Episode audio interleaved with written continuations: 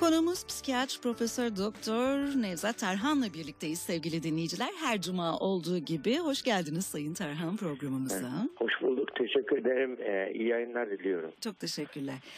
Efendim e, koronavirüs salgını için süreç uzadığı zaman anksiyete pandemisi denilen bir kavram ortaya çıkacak diyorsunuz siz. Nedir Evet. bu? Ne, bu kavram ne anlama geliyor? Tabii şimdi Covid-19'dan sonra hep Covid-20 ne olabilir diye araştırılıyor. Hep virüsteki bir mutasyonla olabilecek mi diye. Fakat şu andaki e, veriler de e, böyle Covid-20 gibi olabilecek, top, bütün toplumu etkileyecek küresel bir pandemi psikiyatrik hastalıklarda olacak diyen görüşler var. Hı hı. E, bunun için birçok e, yayınlarda pandemik anksiyeteden bahsediliyor. Yani sadece bir ülkeyi içine almıyor, almıyor. E, onlarca ülkeyi içine alan anksiyete salgını, kaygı bozukluğu salgını.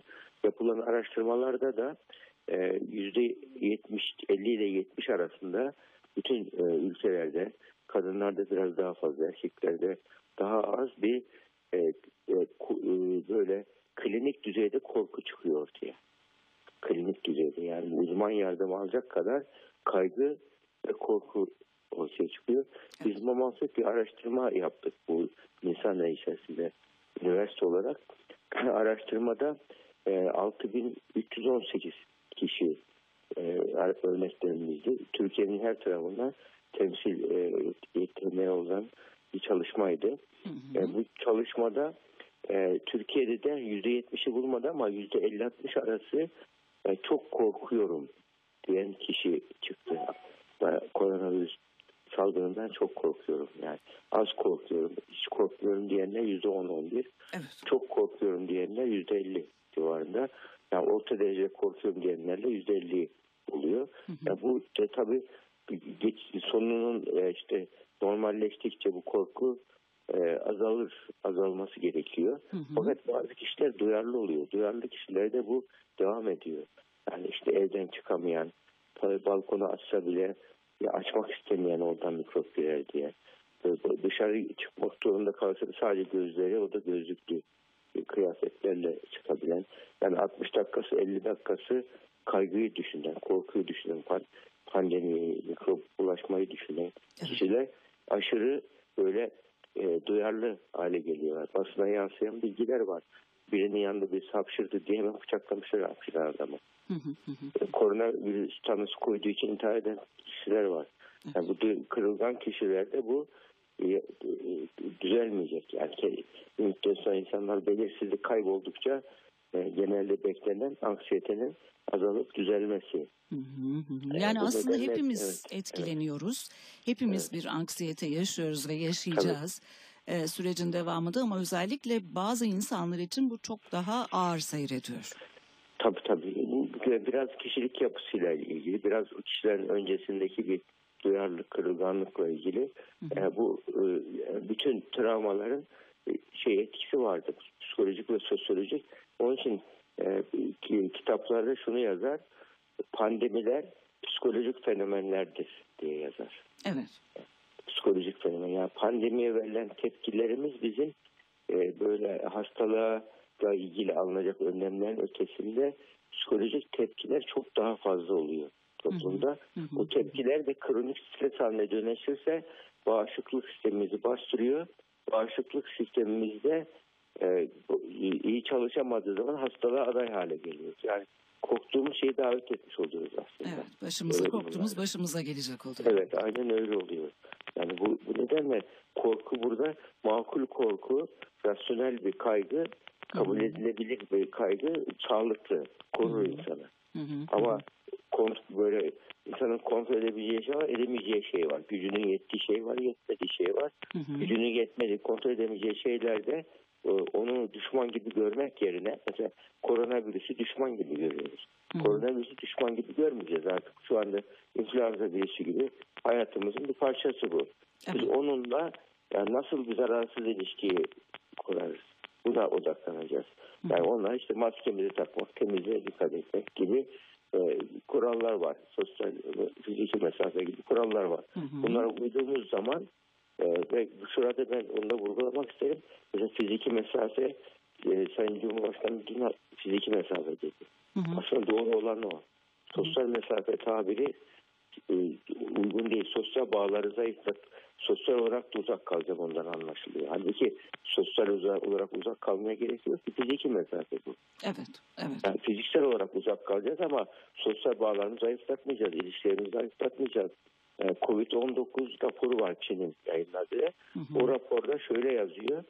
Yani biz e, e, koronavirüs pandemisini e, sosyal izolasyonla değil sosyal işbirliğiyle yendik yazıyor. Hı hı hı hı. Yani sosyal işbirliği, kurallara uyma, başkasına e, Covid enfeksiyon geçirmiş bir kimse başkasına enfeksiyonu bulaştırmamaya gibi böyle dikkat ve iş, he, ahenk halinde hareket edildiği zaman virüs kontrol altına alınıyor. Bu nedenle korkmayacağız ama yöneteceğiz hı hı. burada.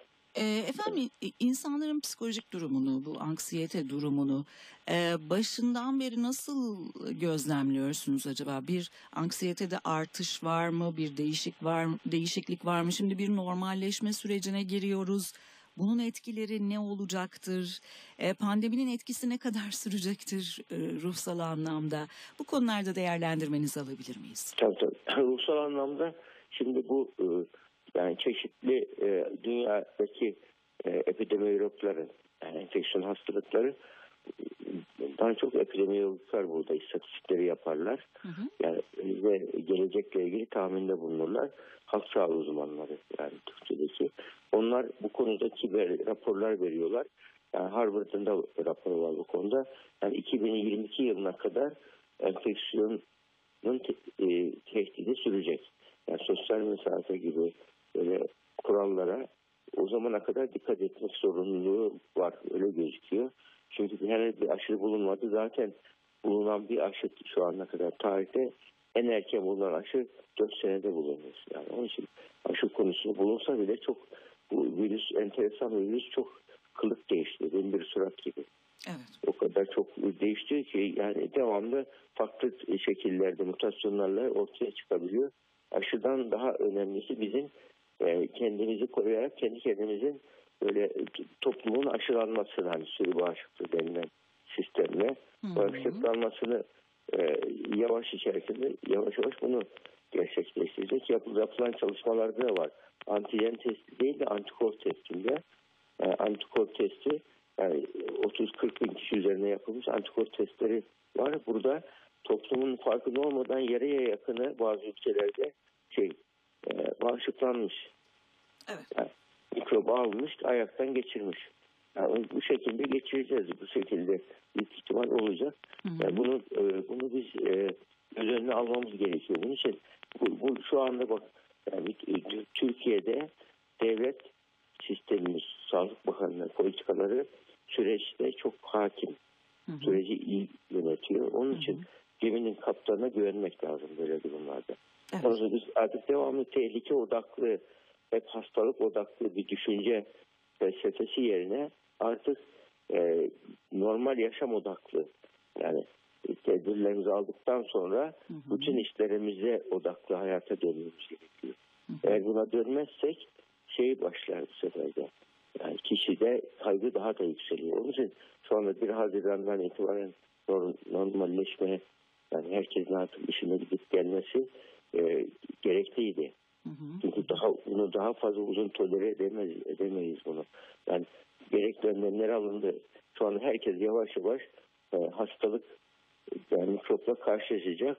Yani bunu hafif ve kısa geçirmesini sağlamak bu önemli. Eğer herhangi bir dalgalanma olursa altyapıda önlem alındı. İki tane yeni hastane açıldı. Yani bunlar da hepsi şeyi gösteriyorlar böyle. Yani burada yani güvenmemiz gerekir sisteme. Eğer buna güvenmezsek kaygımız daha da artıyor. Evet, yani bu, evet. bu önemli bizim kaygımızı azaltan bir şey.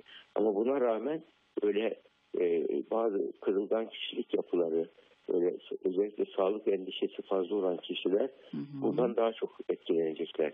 Yani hı hı. sürekli onlara da bir sürekli bu programlar seyretmesin, izlemesin diyoruz. Çünkü aynı şeyi bakıyoruz programa uzmanların 100 uzmanın 80'i aynı şeyi farklı cümlelerle söylüyorlar. Hı hı. Aynı şeyi tekrar tekrar dinleyip de yani tehlike odaklı bir zihinsel uğraş yerine bütün işlerimiz odaklı bir zihinsel uğraşa dönersek anksiyete azalacaktır kendiliğinden.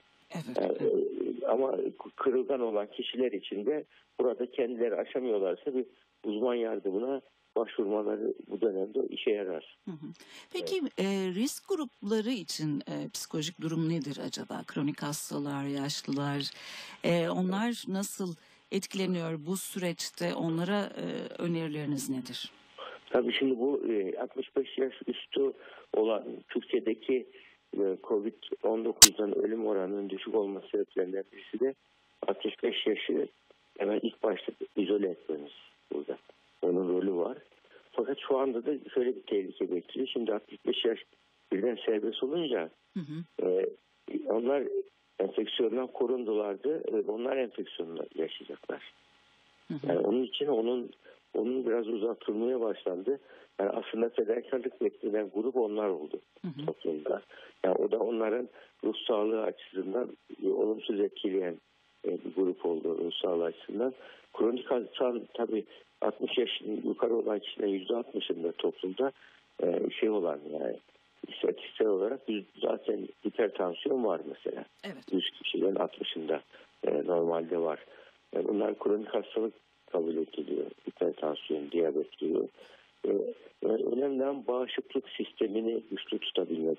Bakın bu Amasyalı Şerafettin Sabuncuoğlu var. Ünlü bir e, Fatih döneminde yaşamış. Ama İlhanlılar o zaman onların kontrolünde orası.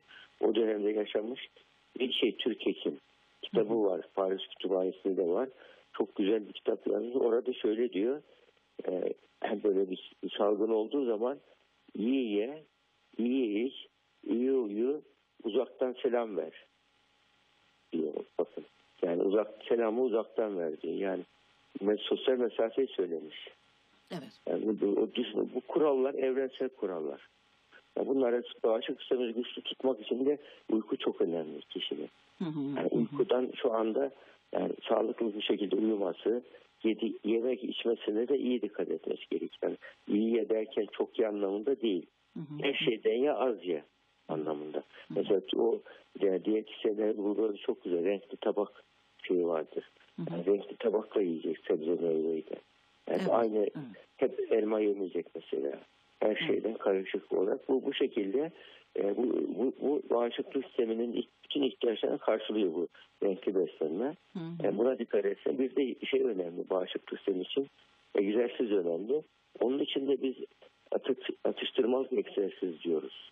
Yani egzersizde bir her sabah yarım saat egzersiz yap demek çok e, pra- pratik değil. Yani herkes yapamıyor bunu. Hı hı. Ama günde 5-6 defa 5-6'şer dakikalık egzersiz yaptığın zaman onun yerini tutuyor yapılan araştırmalar. Hı. Ve bu da atıştırmalık egzersiz diye ta- tanımlamışlar bunu hatta. Yani Evet. günde 5-6 defa. Bunu hiç olmazsa kapalı ortamda bunlar yapılabiliyor. 5-6 dakika, 5-6 dakika sefer dolaşma şeklinde. Ve günde 5 bin adımdan aşağı düşmeyecek şekilde hareketlik. Bütün bunlar sağlığı korur. Yani kronik hastalığı da olsa kişi bunlara dikkat ederse virüsle karşılaştığı zaman hafif geçiriyor. Mesela diyorsun 104 yaşında virüsü geçirdi, hastane tabucu oldu diyor hastası. Yani bu da demek ki yani öyle virüs geldi deyip de paniğe kapılmak e, yani kork, korku, korkudan kork, korkmaktır bu. Evet. Yani korkunun sonuca faydası yok. Tam tersine bağışıklığımızı panikletiyor korkumuzda. Bağışıklık sistemi panikleyince orkestra gibi çalışması lazım. T hücreleri var. Onu öğretmesi lazım. Onu üretemiyor. Kişi çünkü beyin yönetiyor bağışıklık sisteminde. Bağışıklık sistemimizin beyinde biyokimyasal karşılığı var. Beynimiz sakin rahatsa bağışıklık sistemimiz de e, ahenkli çalışıyor. Yani bunun üzerine biz burada ruh sağlığının e, ahenkli olması o kişi için e, mesela kaygı bak hiç sıfır kaygı demiyor. Mümkün değil. Doğru da değil. Evet. evet. Stres var panik yok dediğimiz şekilde. Bir stres olacak. Stres hissedeceğiz. Ama önlem alıp bütün işlerimize döneceğiz. Kronik hastalığı olanlar da muhakkak işte hekimlerinin tavsiyelerine uysunlar. Yani hastalık odaklı yaşamasınlar ama. Normal alıp rutine dönsünler. Evet. e, normal hayata dönüş söz konusu yavaş yavaş şimdi. E, bu durumda nasıl tepkileri olacak insanların? Neler bekliyorsunuz? Şimdi bir kısmı diyor ki ben daha önce hayatımdan şikayet ediyordum ama meğer ne kadar değerliymiş yapabildiğim şeyler. Ee, ama bazıları için de bu süreç gerçek bir travma oldu. Sizce neler yaşayacağız, neler bekliyor e, bizleri? Tabii. Bizim bu e, yaptığımız çalışmada kaygı, korkuyu bir de süreçle ilgili algıları ölçtük. Bir ölçtüğümüzde psikolojik olgunlaşmayı ölçtük toplumda. 6318 kişi üzerinde psikolojik olgunlaşma. Şöyle sorular vardı. Sahip olduğum şeyin kıymetini biliyorum. %60-70 oranında e, genel olarak Türkiye'de insanlarda bunu evet yani sahip olsan kıymetini bilmeye başladım. Cevabı verdiler. Sonra e, yakınlarıma daha çok zaman ayırdım. Diyenler %50'nin üzerinde. Manevi e, ilgilerimi artırdım diyenler %50'nin üzerinde. Sonra önemli önceliklerimi değiştirdim diyenler üzerinde. Ve güzel bir, bir psikolojik olgunlanma işareti zorluklarla dayanma gücümün arttığını hissediyorum. Bunlar 150'nin üzerinde çıktı. Evet, evet. Yani bu duyguların toplumda güçlenmesi aslında bu salgının e, bu pandeminin insanlarda iç e, psikolojik dinamikleri güçlendirici, psikolojik savunmaları artırıcı, Hı hı. psikolojik olgunlaşmaya götürücü, yani olumlu etkileri de olacak. Yani hep tehlike boyutuna odaklanıyoruz. Halbuki kazanım boyutları da var bunun. Kazanım boyutlarına da odaklanalım. Kazanım boyutları nedir? İşte bu psikolojik kazanımlar var. Sosyal ilişkilerle ilgili kazanımlar var. Aileyle ilgili kazanımlar var. Ee, e, ki insanın böyle yaşam felsefesiyle ilgili kazanımlar var. Mesela yaşam felsefemizi değiştirmemiz lazım. Eski hızlı yaşantı, eski eğlence odaklı yaşantı. Hı hı. Yani bu şu anda bunlar rafta, rafa kaldırmak gerekiyor. Bunları. Bu hızlı yaşantı, sosyal hareketlilik, ekonomik hareketlilik, grup atlasın, çalığınasın, hayatı böyle gören kişiler şu anda müthiş özgürlükleri gitti. Hı hı. Yani onlar yeni duruma e, yani ya yeni durum ya çöküş. Yani onu bilmeleri gerekiyor. Yani ya yeni duruma kabullenecekler insanoğlu yeni normali. Yoksa çökecek. İşte depresyona girecek. E, sosyal izole olacak. Evden çıkmayacak falan. Ve e, birçok e, hastalıklar, psikiyatrik hastalıklar bu şekilde ortaya çıkıyor. Ki böyle durumlarda po- olayı pozitif yorumlayıp yani yeni durumu kabullenmek gerekiyor. Hı hı. Yani burada kullanılan bir tedavi yöntemi var. Bu küresel olarak tavsiye edilen bir tedavi yöntemi. Bu e, acceptance commitment terapi diye geçiyor. Yani kabul et ve yeni durumu yönet tedavisi. Evet. Bunu bunun için kabul edeceğiz. Bu bazı insan niye oldu, olmasaydı bu tamamen geçmeli değil. Devamlı savaşır düşman gibi diyor. Hı Halbuki hı. biz kabul edeceğiz. Daha sonra buna karşı kendimizi koruyarak geri önlemleri aldıktan sonra bunu yönetmemiz gerekiyor. Hı hı. Yani yönetmede de nasıl olur? Burada artık onunla ilgili zihinsel uğraş fazla yapılmaz. Yani bir hedeflerimizi yeniden gözden geçiririz. Evet. Yol haritamızı hayatta yeniden çizeriz. Yeni bir yaşam felsefesi oluştururuz. Ve bu, bu şekilde mutlu olmaya çalışırız. Evet. Yani eski mutluluklarımızı feda etmemiz gerektiğini kabullenmemiz önemli şu anda. Eski hazlarımızı, eski hızlı yaşantımızı, yani eğlence odaklılık ve e, haz odaklılık ve hız odaklılık yaşantımızı şu anda rafa koyma zamanı diyebiliriz. Evet. Çok teşekkür ediyoruz Rica efendim. ederim, e, rica ederim. Estağfurullah. için. İyi günler diliyoruz. İyi günler, iyi yayınlar. Hoşçakalın. Psikiyatri Profesör Doktor Nevzat Terhan konuğumuz oldu.